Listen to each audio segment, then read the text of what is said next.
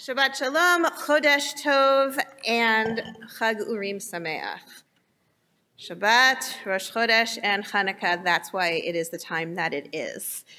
My appreciation for the biblical character Joseph, it ebbs and it flows.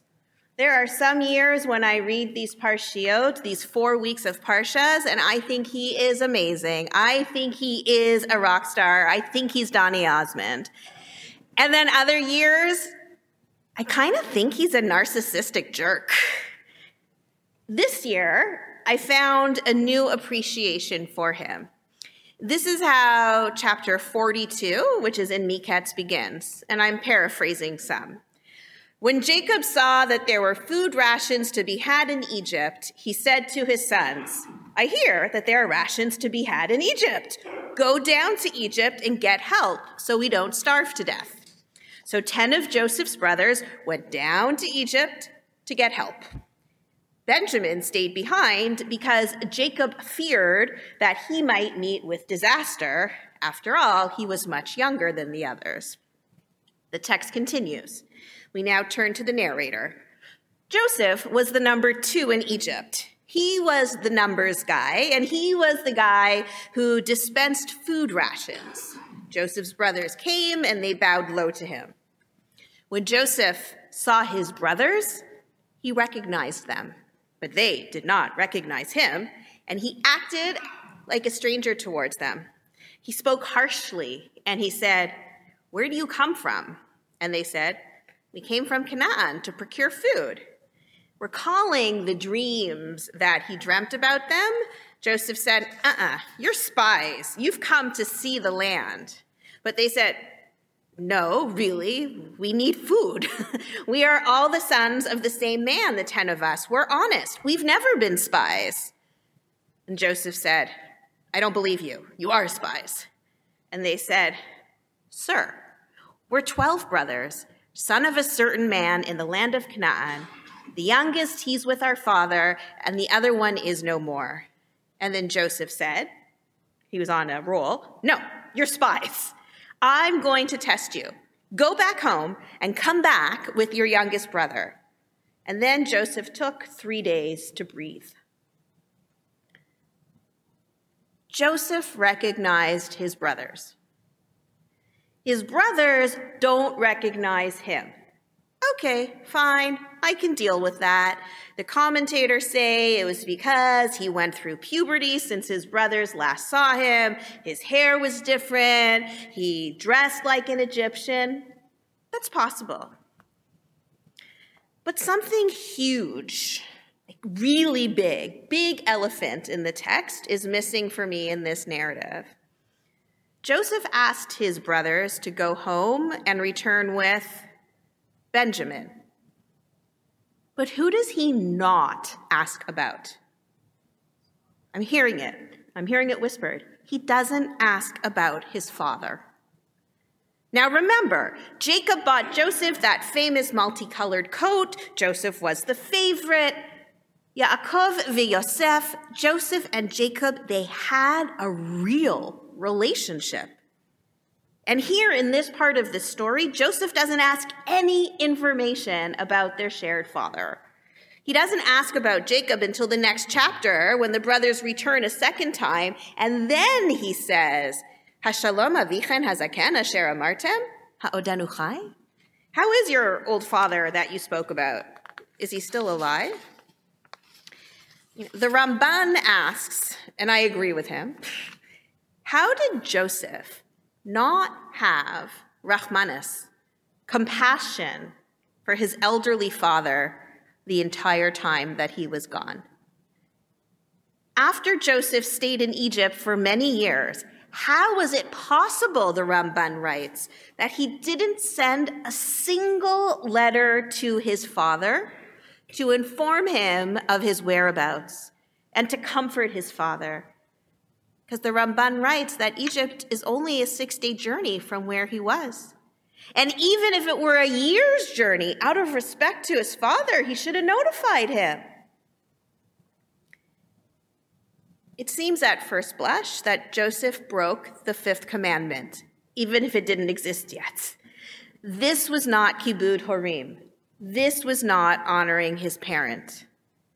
My own mother, I hope she's not listening, expects me to call when I get home safely when I leave her home, and she only lives just south of Lawrence. And I usually do it. All the more so for something so much more serious. At this point, when the brothers come to him, I think Joseph found himself in the Narrows in Egypt. He was stuck. With all that he had going on, he actually didn't know what to do about his father. It's very possible that asking the brothers to go home and then return with Benjamin was actually a stalling tactic. If you recall, Joseph had been thrown in both a pit and a dungeon with only his thoughts to occupy his time. He probably had a lot of time to think about what reuniting with his father would be like. If Joseph had all of that time, he probably also was able in his head to dance from scenario to scenario to scenario. So let's take a moment to reflect on how some of those scenarios might have gone. Perhaps Joseph could choreograph in his mind the act of stepping through his father's tent and that first embrace, the first time they see each other eye to eye. We can all imagine that. Dad, I'm alive. I love you. And a huge hug and lots of tears. It could happen. But if Jacob found out that Joseph was alive, Jacob would probably want him to return home to Canaan, and then Joseph wouldn't be able to do all that he was meant to do in Egypt, you know, like save the world from starvation.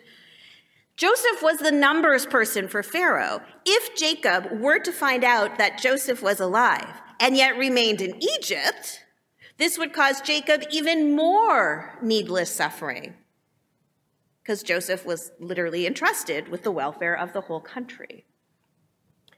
As Stephen Mitchell writes, if he didn't carry out that seven year, seven year plan in a meticulously thorough way, his father would starve, along with his brothers and their families and everyone else in Canaan.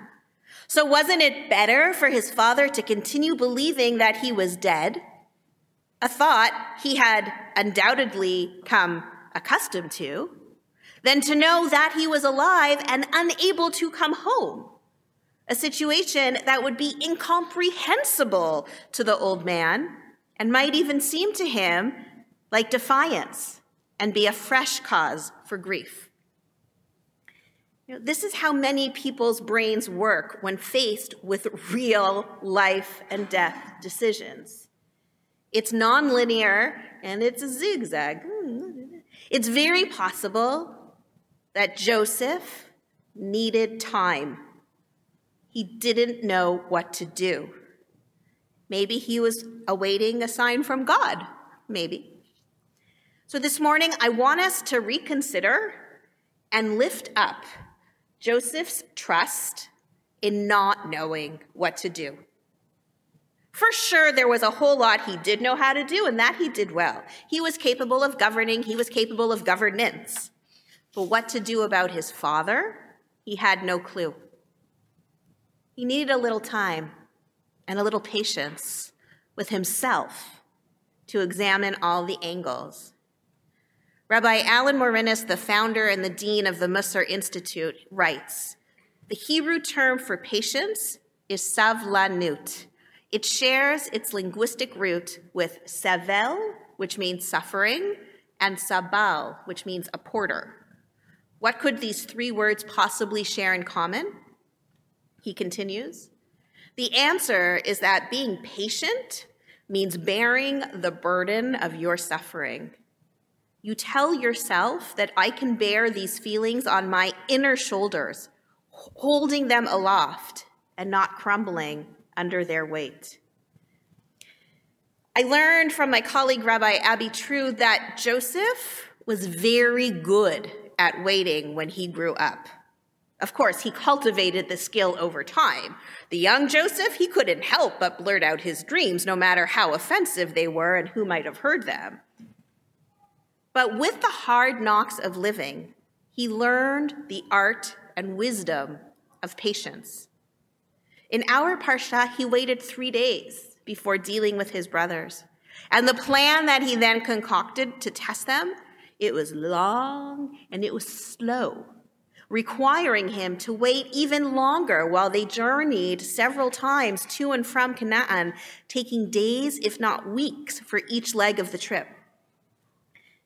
How much easier would it have been for Joseph to have divulged his identity right away or simply said, So, guys, tell me about this father of yours? But he didn't.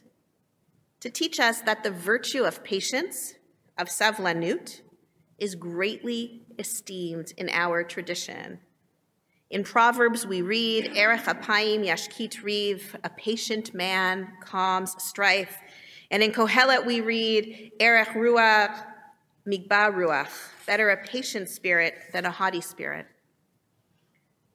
Underneath patience lies another huge value of ours, which is that of tikva, of hope. Rabbi True reminded me that the word kiva in Hebrew means both wait, I will wait for, and hope, as in Lishuatcha kiviti Adonai, I wait or I hope for your deliverance, O God. Jacob will say those words in a few weeks when he gives Dan his blessing from his deathbed.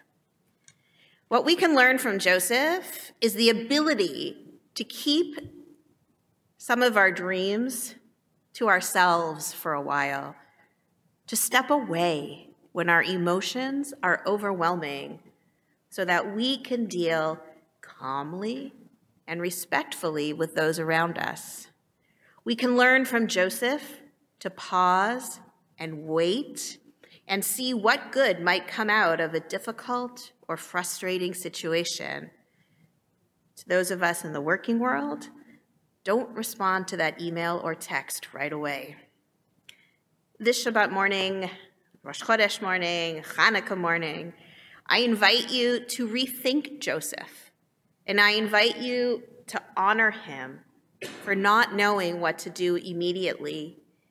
He models for us a way of encountering a world that is not simple and not black and white. His patience reminds us that immediate responses often have consequences.